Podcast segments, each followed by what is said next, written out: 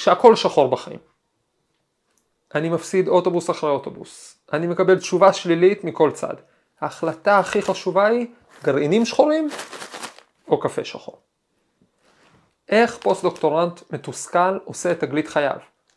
איזו מריבה ילדותית הצילה חיים של הכי הרבה חיילים? ומה לומדים מכל המדענים המתוסכלים האלה על ויסות רגשי בשיטת הקפה השחור? שלום לכם, ברוכים הבאים לפודקאסט המדע מחפש משמעות. אני דוד אייזנברג, פרופסור לכימיה בטכניון.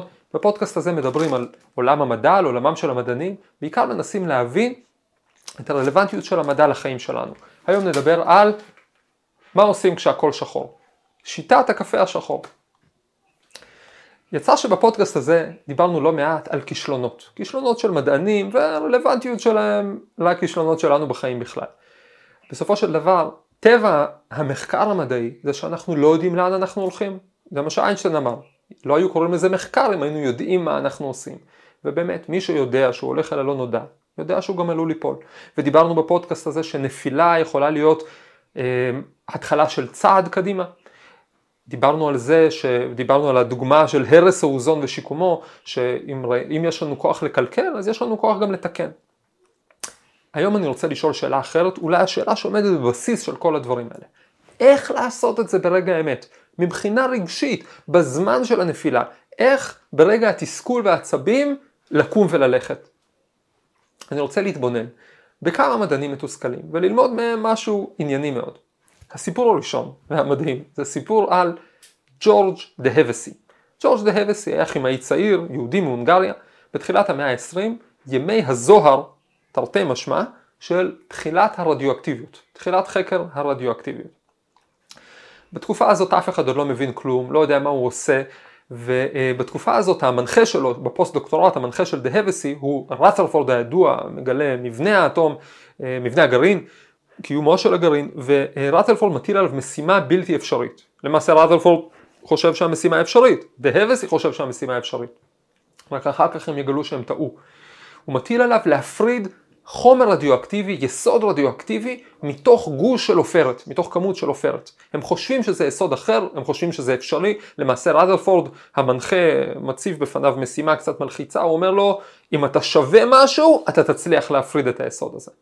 מה שהם לא יודעים זה שהיסוד הרדיואקטיבי הוא בעצמו עופרת, זה איזוטופ אחר, הם לא מבינים שיש הבדל, זה ממש תחילת התחום הזה, והמשימה לא תצליח באמצעים הכימיים שהוא מנסה. שנתיים של תסכול. דהבסי, הפוסט דוקטורנט, עובד אצל אה, אה, ראת'רפורד והוא לא מצליח, הוא זוכר, אם אתה שווה משהו אתה תצליח, שהמנחה שלו אמר לו והוא פשוט לא מצליח. תחשבו על התסכול שהולך ומתגבר, תחילת, תחילת שנות העשרה של המאה העשרים. לכל התסכולים של דהבסי, שאני בטוח שהם יומיומיים כי הוא הולך למעבדה ופשוט לא מצליח, מצטרף תסכול מסוג מוזר. הוא חי בחדר סחור אצל איזושהי אה, אה, בעלת דירה. והוא חושב שבעלת הדירה הזאת נותנת לו בשר ממוחזר. הוא חושב שהסטייק שהוא מקבל ביום ראשון, מה שנשאר בצלחת שלו ושל הסועדים האחרים, הוא אותו בשר שאיכשהו הופך להיות האמנה של הבשר הטחון שמגיעה אליהם ביום שלישי. זה מעצבן אותו, הוא פונה לבעלת הבית, הוא מבקש ממנה להפסיק, היא מכחישה את הכל. זה נשמע קטנוני, אבל התסכולים שלו הולכים וגוברים מכל צעד מבית ומחוץ, ופתאום יום אחד דהבסי חושב, איך הוא יכול להפגיש את שני מקורות התסכול האלה בחיים שלו, את שני הדברים השנואים האלה שהם החומר הרדיואקטיבי שהוא לא מצליח להפריד והבעלת הבית השנואה. לא חס וחלילה שהוא מצליח, מציע להרעיל אותה או משהו, אלא פתאום בא לו רעיון אחר. הוא יודע כמה החומר הרדיואקטיבי הזה לא מתפרק טוב, אם הוא היה מתפרק טוב הוא כבר מזמן היה מצליח להפריד אותו. הוא אומר, אולי הוא ישים קצת אבקה של חומר רדיואקטיבי בתוך הסטייק של יום ראשון. ביום שלישי כשיגיע הבשר הטחון, הוא יביא את המכשיר שבדיוק חבר שלו מהמעבדה, הדוקטורנט גייגר בנה, בשביל למדוד את העוצמה של הרדיואקטיביות, ולראות, להוכיח ככה שזה אותו בשר שעבר את כל הדרך הזאת.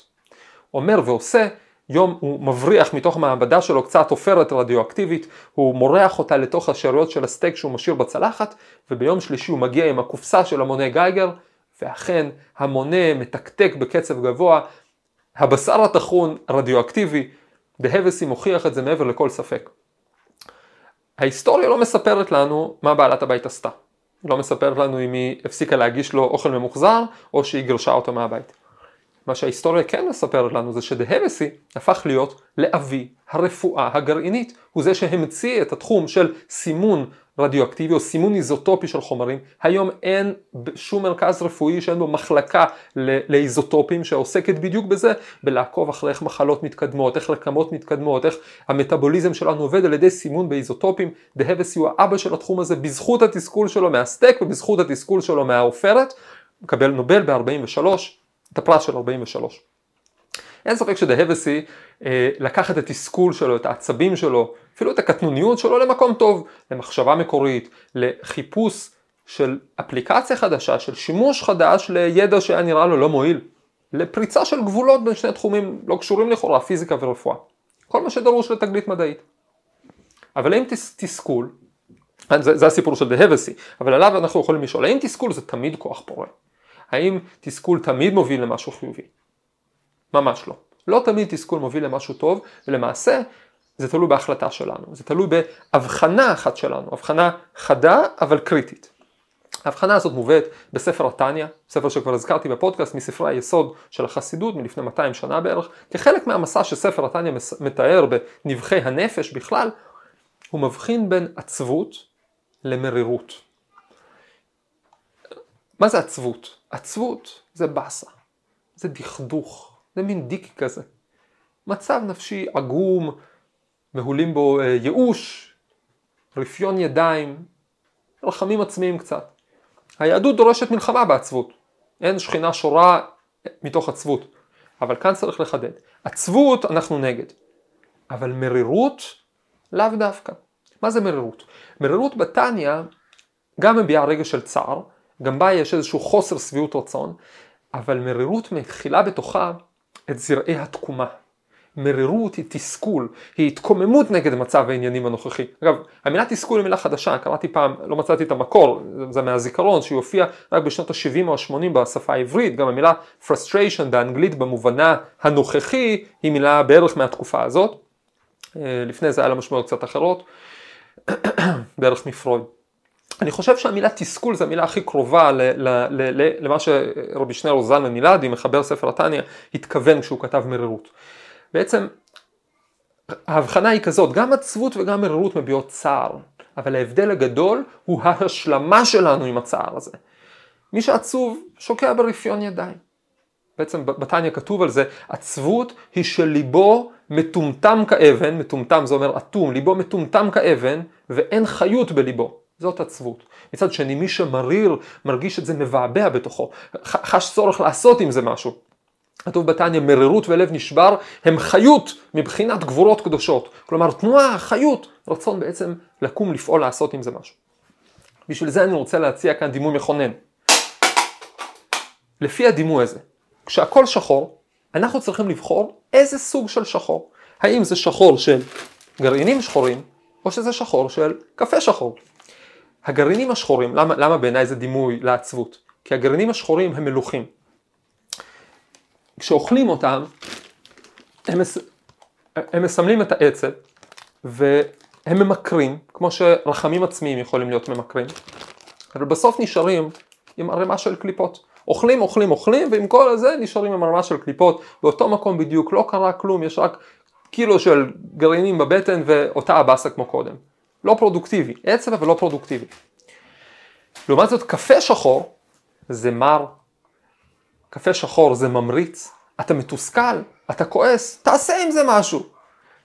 אולי אחת הדוגמאות הכי מטלטלות לתסכול פורה מגיעה מחבורה של חוקרים בצרפת שראו את יריבם המדעי הגדול מגלה תגלית קריטית ובמקום לשמוט את ידיהם ברפיון החליטו לעשות הכל כדי לקלקל לו לקלקל לו את הסיכוי לעשות מזה כסף, לקלקל לו את הסיכוי לשמור את זה לעצמו, ובמקום זה להביא את התגלית לאנושות כולה.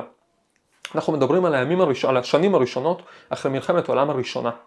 אלה שנים, שנות ה-20, שאחת הצרות הכי גדולות של האנושות הם חיידקים, זיהומים חיידקים, מילים שהיום אנחנו מכירים, סטרפטוקוקוס, סטפילוקוקוס, דברים שאולי אנחנו מורחים איזה קרם או לוקחים עשרה ימים של תרופה, של, של כדור, באותם ימים אלה דברים שחיסלו מיליונים, במיוחד בשנים שאחרי המלחמה. דוקטור גרהרד דומאק. גרהרד דומק היה רופא גרמני אחד החוקרים הראשונים שגויסו לתאגיד הכימי הגדול אז IG פרבן, איגה פרבן, היום זה התחלק, אחרי שהם עשו כל מיני דברים אה, לא יפים בשואה, זה התחלק, היום זה חברת בייר ו-BASF. דומה גויס לשם אחרי הדוקטורט בסוף שנות ה-20, הצוות שלו ניסה לעשות משהו מעניין. הוא רצה לקחת כל מיני חומרי צבע, שבעצם לתאגיד שלהם היה עליהם פטנט, ולראות אם לחומרי הצבע האלה יש פעילות אנטיביוטית, האם הם יכולים לעזור איכשהו נגד החיידקים. מה הם רצו? רצו גם לעזור וגם להרוויח כסף. בסדר גמור, בעצם הם אמרו, יש לנו כבר את הפטנט על החומרים האלה, אם נגלה שהם טובים לחיידקים, אולי נשנה אותם קצת, נוסיף פה כמה אטומים, שם כמה אטומים, אולי אנחנו נוכל גם להרוויח מזה מהפטנטים וגם לרפא חומרים, אה, אה, זיהומים חיידקים. באמת, אחרי כמה מחזורי פיתוח הסתבר שאחד הצבעים האדומים היפים שהיה לתאגיד הזה, פרונטוזיל הם קראו לו, הוא גם אנטיביוטיקה מאוד מבטיחה בחיידקים, לא בדקו אותו עדיין בבני אדם, מאוד עבד טוב בחיידקים. אחד הניסויים הראשונים בבני אדם שדומג שעבד בפיתוח של זה עשה, היה בעצם ניסוי לא מאושר, לא חוקי, שהוא ביצע בבת שלו. כי הבת שלו אה, נפלה עם מחט, נכנס לזיהום באצבע, הזיהום התפשט כדרכם של אותם ימים, ואחרי זמן לא רב הודיעו לו שצריכים לכרות לה את היד.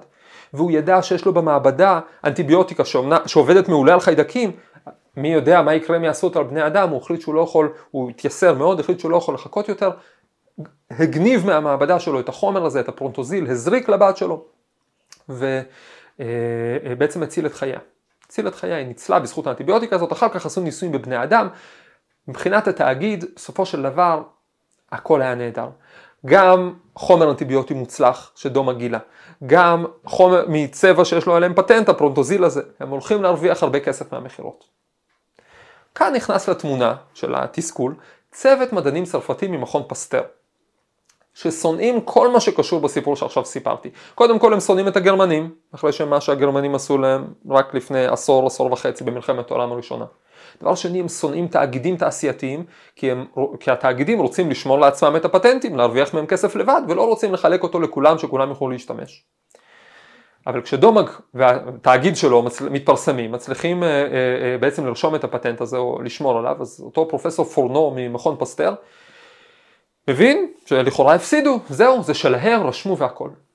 אבל הם לא נותנים לתסכול הזה אה, אה, לבלבל אותם, לכאורה הקרב אבוד, אבל הם בכל זאת מחליטים לתעל את התסכול לכיוון חיובי, אומרים מה נעשה בשביל לקלקל, מה נעשה בשביל לא לאפשר להם להשתמש במה שהם גילו, ומתחילים לחקור את הפרונטוסיל הזה, מנסים עליו כל מיני דברים, בעיקר מנסים להבין את המנגנון שלו, ואז הם מגלים משהו מדהים.